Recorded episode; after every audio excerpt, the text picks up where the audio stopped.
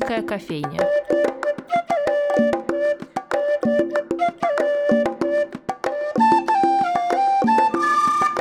Здравствуйте, дорогие друзья! С вами Анастасия Филиппова и программа «Шумерийская кофейня». У нас на радио с недавних пор звучит программа «Там жила литература» о петербургских или даже ленинградских адресах поэтов неофициальной культуры. И сегодня мы в гости пригласили автора курса Наталью Перевезенцеву, переводчика, публициста и историка города. Наталья Анатольевна, здравствуйте. Здравствуйте. А у нас в выпусках, посвященных новым программам, а, зачастую хочется рассказать о том, что же ждет слушателей.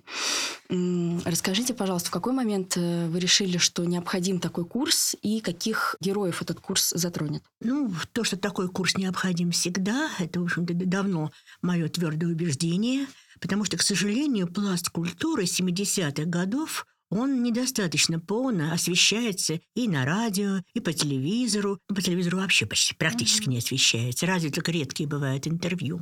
Вот. И все, как-то все знают, что вот был официальный, официальная поэзия, был такой твердый совершенно андеграунд, ну а были люди, которые находились как бы между этим. Хотя, мол, кто-то был ближе к андеграунду, кто-то был ближе к официальной поэзии, но тем не менее вот как-то они выпали из поля зрения. А зря, потому что это была настоящая поэзия, это были люди интересные сами по себе и интересные в своем творчестве. Но в основном я буду говорить о поэтах, лито Глеба Сергеевича Семенова. Наверное, слушателям не надо рассказывать, что Глеб Сергеевич Семенов – это учитель вообще всех наших ленинградских поэтов, и трудно назвать известное поэтическое имя, которое не было бы связано с Глебом Сергеевичем. Но вот так получилось, что я и мои друзья, или вернее, мои друзья и я, так правильно будет говорить, мы были последним лито Глеба Сергеевича. Вот, у нас существовала такая легенда, что Глеб Сергеевич. Ну, называли мы его просто Глеб, знаете, так вот, по-простому. Но это не, не из-за недостатка уважения, естественно, совершенно. Вот была такая легенда, что Глеб набирал новое лито, лито работало, люди как-то сюда становились, по крайней мере, они становились знатоками поэзии, но некоторые даже поэтами. А в какой-то момент он говорил, что все, больше я вас не могу учить, вас нечему больше учить, я вам дал все, что мог. И такая легенда была. Глеб выгонял из лито. Вот. Ну, хотя, конечно, это не так все, но тем не менее вот нас Глеб выгнать не успел, к сожалению. Это безвременная смерть его.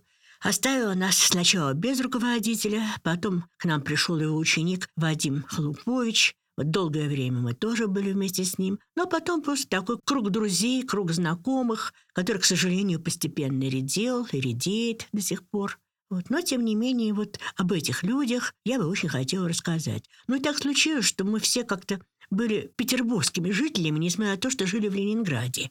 Вот, и поэтому вот э, старый Петербург, он входил, в общем-то, в нашу жизнь совершенно естественно. Мы жили в тех домах, которые были уже прославлены литературой. Там жили и до нас жили очень интересные люди. Ну вот нам казалось, что мы каким-то образом поддерживаем эту традицию Поэтому я захотела рассказать о домах, в которых жили мои друзья, и совершенно естественно о моих друзьях. Вот так вот. А насколько вообще четко можно прочертить эту грань между Ленинградом и Петербургом? Многие часто не видят ее. Ой, трудно сказать, вы знаете. Ведь я вот самое интересное, что когда мы жили в Ленинграде, мы Ленинград говорили редко. Мы говорили Питер, Петербург. Но как только Питер... Ленинград стал Петербургом, я все чаще стала ловить себя на том, что называю его Ленинград. Вот почему, не знаю. Каждый, наверное, для себя эту границу угу. проводит. А в произведениях тех поэтов, с которыми вы были дружны, какое слово чаще фигурировало? Ленинград, Петербург, если фигурировал? Петербург довольно редко фигурировал, но, конечно, в большей степени, чем Ленинград. Угу. Возможно, это какое-то насаждение, да, проявлялось того, что вот взяли и изменили название, или все-таки что-то более тонкое? Нет, ну после Петербурга это же история, тогда еще не трехсотлетняя, но тем не менее вполне угу. достойная. А Ленинград все-таки достаточно небольшая история история. Поэтому Петербург это было как бы вот ну, богаче, что ли. Угу. О тех же точках на карте города, которые связаны с условным там серебряным веком, у нас в массовом сознании довольно много информации, да, потому что это постоянно прокручивается и в СМИ, и в разговорах, и так далее. А с тем же поколением неофициальной, неподцензурной культуры такого не произошло. Как вам кажется, эта история так и останется более-менее нишевой для тех, кому это действительно интересно, они будут это изучать, будут больше из этого узнавать, или пройдет еще какое-то энное количество десятилетий, столетие это тоже канонизируется, и у нас станет наравне все эти эпохи. Знаете, я побаиваюсь чего? Я побаиваюсь того, что вот, допустим, когда будут говорить о котельных, Мгм. о поколении сторожей и кочегаров, будут вспоминать только Виктора Цоя и его котельную. Достаточно, конечно, это Мгм. достойное уважение, место и Цой сам, конечно. Вот. Но вообще-то это была не единственная котельная в городе, где работали поэты. Вот, допустим, я рассказываю немножко о московском 80, так, так называемая поэтическая котельная. И заработали очень многие мои друзья, и мы часто там собирались. Вот. И, в принципе, она была в свое время не менее известна, чем кочегарка, где работал Цой. Когда выпадает из культуры выпадают какие-то интересные вещи, какие-то куски, действительно потом только исследователь начинает говорить, ой, оказывается, там тоже это было, а мы не знали, ну и так далее и тому подобное. Вот. А что касается Серебряного века и вообще истории петербургской культуры, то смотрите, вот я, допустим, рассказываю про ресторан «Старая Вена», который сейчас уже не ресторан, а гостиница «Старая Вена». Эта традиция продолжается. Если эти стены Старой Вены когда-то видели, допустим, Куприна и других писателей, литераторов, художников Серебряного века, то сейчас, допустим, в этой же самой гостиной, восстановленной, кстати, очень хорошо восстановленной, собираются поэты, писатели современного Петербурга. Так что вот видите, ка- традиция как-то продолжается все-таки. Вот это очень важно, что традиция продолжается. Мгм. Как интересно вообще, насколько вокруг конкретных зданий да, формируется какой-то свой ореол, именно поэтический, исторический, культурный. Как это происходит? Почему именно... Ну вот я, Такая допустим, выборка. не знаю, чем это объяснить, чем притягательность места вообще объясняется. Но, вот, скажем, я рассказываю про Пушкинскую улицу. Вот на ней 20 домов. Каждый 20 домов отмечены тем, что там жили не один человек, принадлежащий к такой культурной среде Петербурга, а достаточно много людей. Вот, допустим, дом 20, Полирояль мой, в котором я имела честь жить в свое время, тоже я рассказываю. Господи, там же вообще весь Серебряный век отметился. Что не возьмешь, какое письмо не возьмешь, какой дневники не возьмешь, обязательно будет упоминание, что либо там сам человек жил в полирояле, либо приходил туда в гости, либо там случалось какое-то литературное событие, которое затрагивало всех. Так что вот, пожалуйста, вот Пушкинская улица, 20 домов, и вот чем она была так притягательна. Получается, стены все-таки помнят. Да, стены еще как помнят. Я все чаще думаю о том, в контексте литературы, вообще культуры, что зачастую это происходит все-таки скорее вопреки. Там, вопреки каким-то обстоятельствам, цензуре и, очевидно, со своими исключениями. При этом еще и существует канон, за который иногда, кажется, вообще не перепрыгнуть, и поэтому возникают вот такие вот течения. Можно ли сказать о поэтах, о которых вы говорите в своем курсе, то же самое, что это скорее вопреки? И вдобавок, где они находили вообще силы на то, чтобы продолжать работу? Ну, мне кажется, что вопреки это все-таки ну да, сопротивление должно быть обязательно, сопротивление материала. Вот все мои друзья и я писали, извините, в рифму. Сейчас это не, не всегда принято, скажем так, и поэзия, традиционная, классическая поэзия, она как-то считает немножко старомодной. Вот весь мир пишет без рифмы, а вот мы в России пишем в рифму. Но, тем не менее, вот очень существует традиционная крепкая школа, ленинградская школа, кстати, не петербургская, а ленинградская школа Мгм. ее называют. Вот. Людей, которые действительно пишут классическим стихом. Вот, кстати, адептом такой теории был Андрей Крыжановский, о котором я рассказывала. Он тут много чего говорил о современных верлибристах и так далее. Хотя я с ним не согласна. Верлибр тоже имеет уже свою достаточно почтенную историю, и хорошие стихи различаются не тем, в рифму они или не в рифму написаны, а тем, хорошие эти стихи или нет. А вот как определить, как критерий какой-то подобрать, хорошие стихи или не? Миллионы лю- людей, наверное, уже думали над этим. Вот. Но, похоже, пока еще никто не додумался. Каждый выводит свои собственные критерии и, согласно ним, соответственно, оценивает поэзию. А Вообще говоря о верлибре, вы как считаете, это отдельное прямо поэтическое произведение или это все-таки какой-то переходной момент, потому что мы недавно об этом говорили, например, с моим преподавателем, и так и не пришли к какому-то консенсусу. Но Мне кажется, что это все-таки такое поэтическое течение. Ведь, а, в принципе, у нас в России оно не так да- давно появилось. Мгм. Я имею в виду массам. Да. Потому что, конечно, Мгм. встречались свободный стих, встречался и у поэтов Серебряного века. Вот. Но сейчас это, в общем-то, стало достаточно массовым. Кстати, очень интересные есть поэты, которые работают только в жанре свободного стиха, в жанре верлибра. Вот, и, так сказать, никогда не, омара- не заморачивались рифмой. Вот я их очень уважаю. Ну вот я лично предпочитаю все-таки более классическую Мгм. поэзию. А как вам кажется, почему массовая часть аудитории, именно не та, которая занимается э, стиховедением и так далее, а просто читает стихи в своем обычной жизни, верлибр все-таки не воспринимает, и для нее стих это обязательно наличие рифмы, твердая силаба тоника. Тут я даже не знаю, так ли это, почему. Потому что в основном, вот согласитесь, что вот молодежь сейчас, в общем-то, она увлекается именно свободным Угу, стихом. молодежь точно. Да, тем же, Мгм. ну, те- тот же самый рэп, грубо Мгм. говоря. Там, если и есть рифма, то она вся немножко странная какая-то. Вот. Но в основном это высказывание, это мысль какая-то проводит, если она есть, конечно. Мгм. Вот так что я не могу сказать, что вот так вот мы, мы старая гвардия, мы как-то больше придерживаемся все-таки классических канонов. Мгм. Немного возвращаясь к самому курсу, здесь интересно перейти к теме памяти. У нас несколько лет назад в музее была презентация книги Олега Андришановича Лекманова, обширный комментарий к произведению Ирины Адоевцевой «На берегах Невы». И тогда тоже в том числе обсуждалась э, тема памяти, потому что в сторону Адоевцевой до сих пор сыпятся шпильки, как же она могла воспроизводить эти огромные диалоги, если прошло столько десятилетий, а мы зачастую не помним то, что там вчера делали. Вы, как человек, который рассказывает о прошлом, хоть и не таком далеком, как в случае с Адоевцевой, как относитесь к феномену памяти? Это все-таки какая-то вторая реальность, которую мы выстраиваем, дополняя что-то из себя в настоящем, или же возможность, есть какая-то возможность этого условно все-таки объективного взгляда? Ну, знаете, что я вот думаю, тоже думала об этом. И вот мы сейчас Серебряный век представляем во многом по мемуарам Георгия Иванова, Мгм. да? А согласитесь, опять-таки, сколько в его адрес сыпалось упреков в том, что он и то изображает неправильно, и там передергивает, и так далее, и тому подобное. А взять совершеннейшую карикатуру на Александра Блока в романе Толстого «Хождение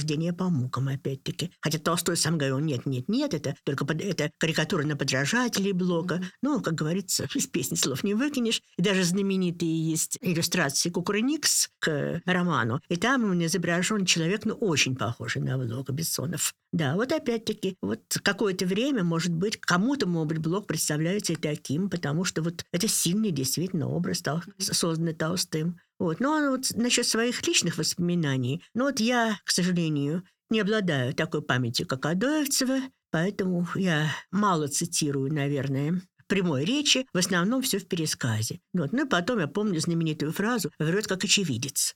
Тут ничего не поделаешь, что есть, то есть.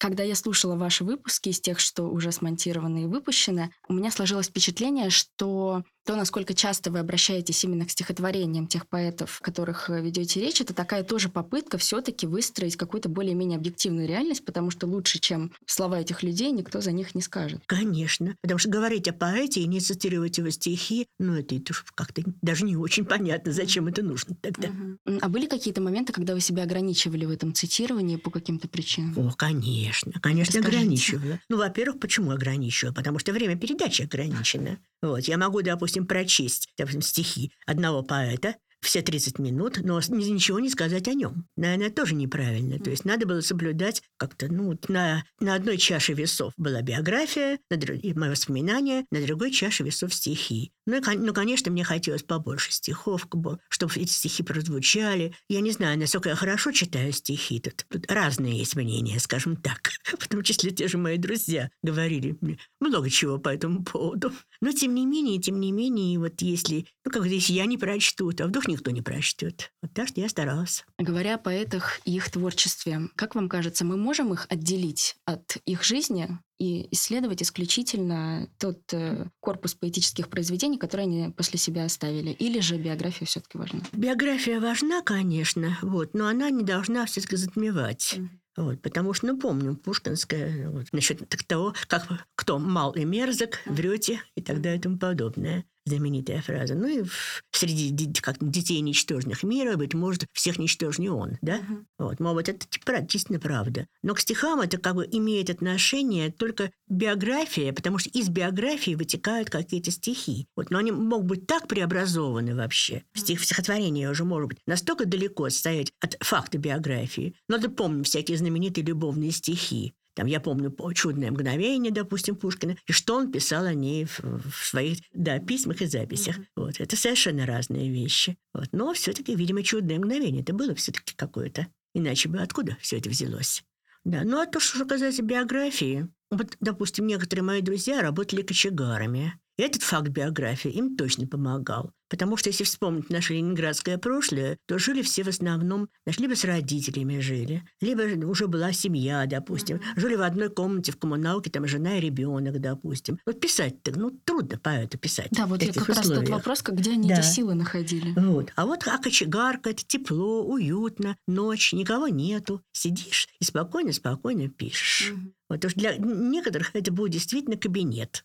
Ну, кстати, он таким и остался, насколько я знаю, потому что есть еще в городе работающие кочегарки, а в них даже работают поэты и пишут. Правда? Есть, есть такие, да. Интересно, они публикуются или это все? Они очень известные поэты, кстати. Вот я могу назвать только Дмитрий Григорьев, допустим, поэт очень известный. И в Петербурге вообще известный. Вот он все кочегаром работает все еще.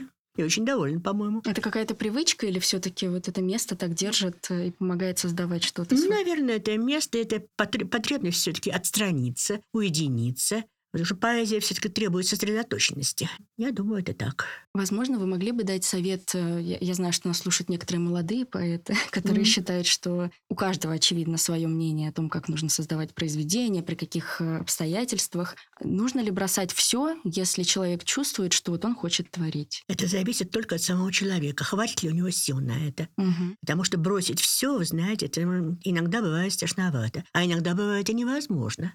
Уже сколько мы знаем случаев, когда э, человек просто физически не мог этого сделать ну, по каким-то обстоятельствам. А иногда его держали какие-то привязанности, он тоже не мог от, оторваться от этого. Даже, как говорится про поэт «Ты царь, живи один», в какой-то мере это правда. Но, с другой стороны, одиночество такое, когда вот некому прочесть стихотворение, оно приводит к очень странной такой самооценке. Вот опять-таки я про себя вспоминаю. Когда, значит, я вот написала какое-то количество стихов, мне очень хотелось кому-то их показать. Ну вот с, чем, с кем-то поговорить. Я пошла в лито Глеба Сергеевича Семенова. Ну, так, тетрадочку переписала все, mm-hmm. аккуратненько, перепечатала даже. Вот. И Шла я с двумя мыслями. Мысль первая. Я передаю стихи Глебу Сергеевичу, он читает и представляет меня. Вот великий поэт земли русской. Это первое. Но второе было какое. Он прочитает мои стихи и скажет, а шла бы ты отсюда, девочка, делать тебе здесь нечего.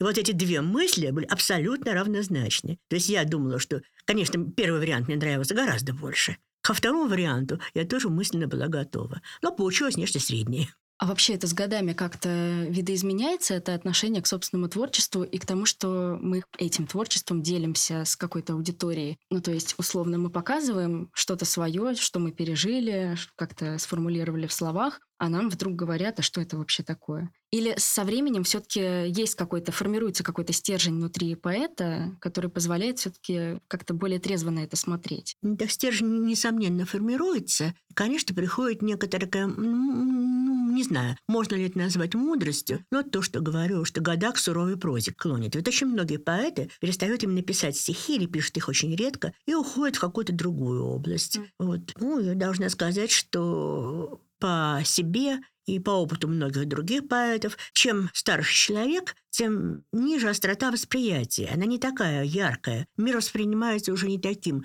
удивительным, скажем так. Потому что кое-что уже повидали, где кое-где уже плавали уже все знаем, как бы. Вот. И поэтому ведь очень мало знаем поэтов, которые пишут довольно преклонном возрасте. Вот приходит Наум Тютчев, приходит Наум Кушнер, дай бог ему здоровья. Вот. Ну и, в общем-то, не так много имен назовешь. А поэты, которые перестали писать стихи и перешли на прозу, их достаточно много. Вот я сама, я так думаю, что то, что я занимаюсь краеведением, как я называю его, краеведение с человеческим лицом. Это не я, правда, а Виктор Михайлович Бузинов, известный mm-hmm. радиожурналист, первый высказал такое выражение. Да, так вот, то, что я этим занимаюсь, наверное, это в какой-то степени связано с возрастом. Mm-hmm. А насколько город влияет на ваше творчество? Ну, не знаю, я с ним живу. И в нем. Да. Бывает такое, что что-то в городе происходит, и это отражается в стихах? Бывает, конечно, да. Но в основном это не семинутные какие-то вещи, что, допустим, погибает какое-то здание. А вообще, вот есть у меня стихотворение, допустим, о, о погибающих домах. Это не тот конкретный дом, по которому я могу сказать вот такой-то адрес. Но это из множества домов, из каких-то. Вот сложился такой образ, допустим.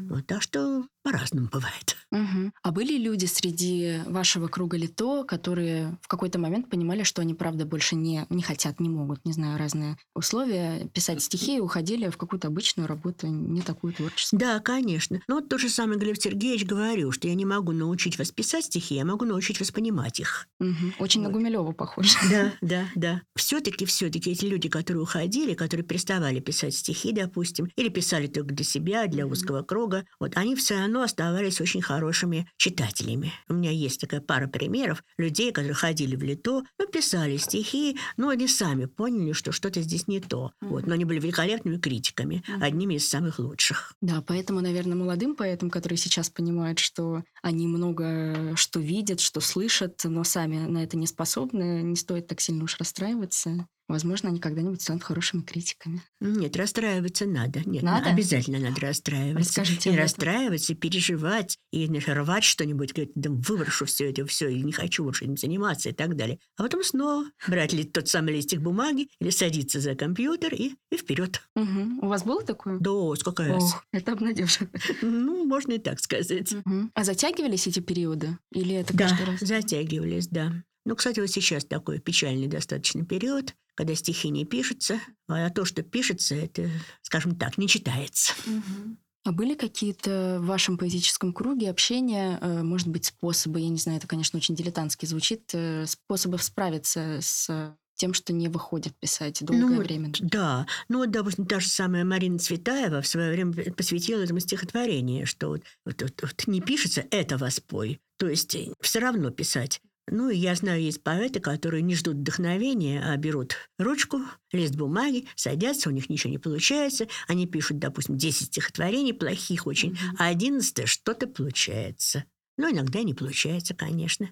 Вот, так что вот эта знаменитая «Ни дня без строчки», она не только к прозе относится, но и к стихам тоже. То есть важно это все таки поддерживать. Да, потому что есть, в конце концов, ведь это тоже ремесло. Это не только вот ты ж поэт, там, витает где-то в империях и так далее. Это еще и труд, это еще и знание каких-то поэтических приемов, допустим. А нужно поэту вот как раз э, изучать то, что было до него? Конечно, конечно. Вот, потому что, знаете, писать, быть, втор, быть даже вторым Пушкиным, это невозможно, потому что есть только один Пушкин, и он всегда будет один. Вот. А если ты пишешь под Пушкина, ты уже не Пушкин. Угу. Возвращаясь к нашим героям, наверное, напоследок, э, как вам кажется, учитывая ту атмосферу скрытности, скорее, в которой все это существовало, без, я имею в виду, без больших аудиторий, без э, концертных залов, э, огромных стадионов, как это было там с словными шестидесятниками, то есть отсутствие какой-то огромной аудитории читателей. Нужна ли была эта аудитория читателей? Вообще-то аудитория была нужна, но я должна сказать, что все-таки, вот вы говорите о стадионах, mm-hmm. период стадионов стадионов, действительно шестидесятники. Мы не попали на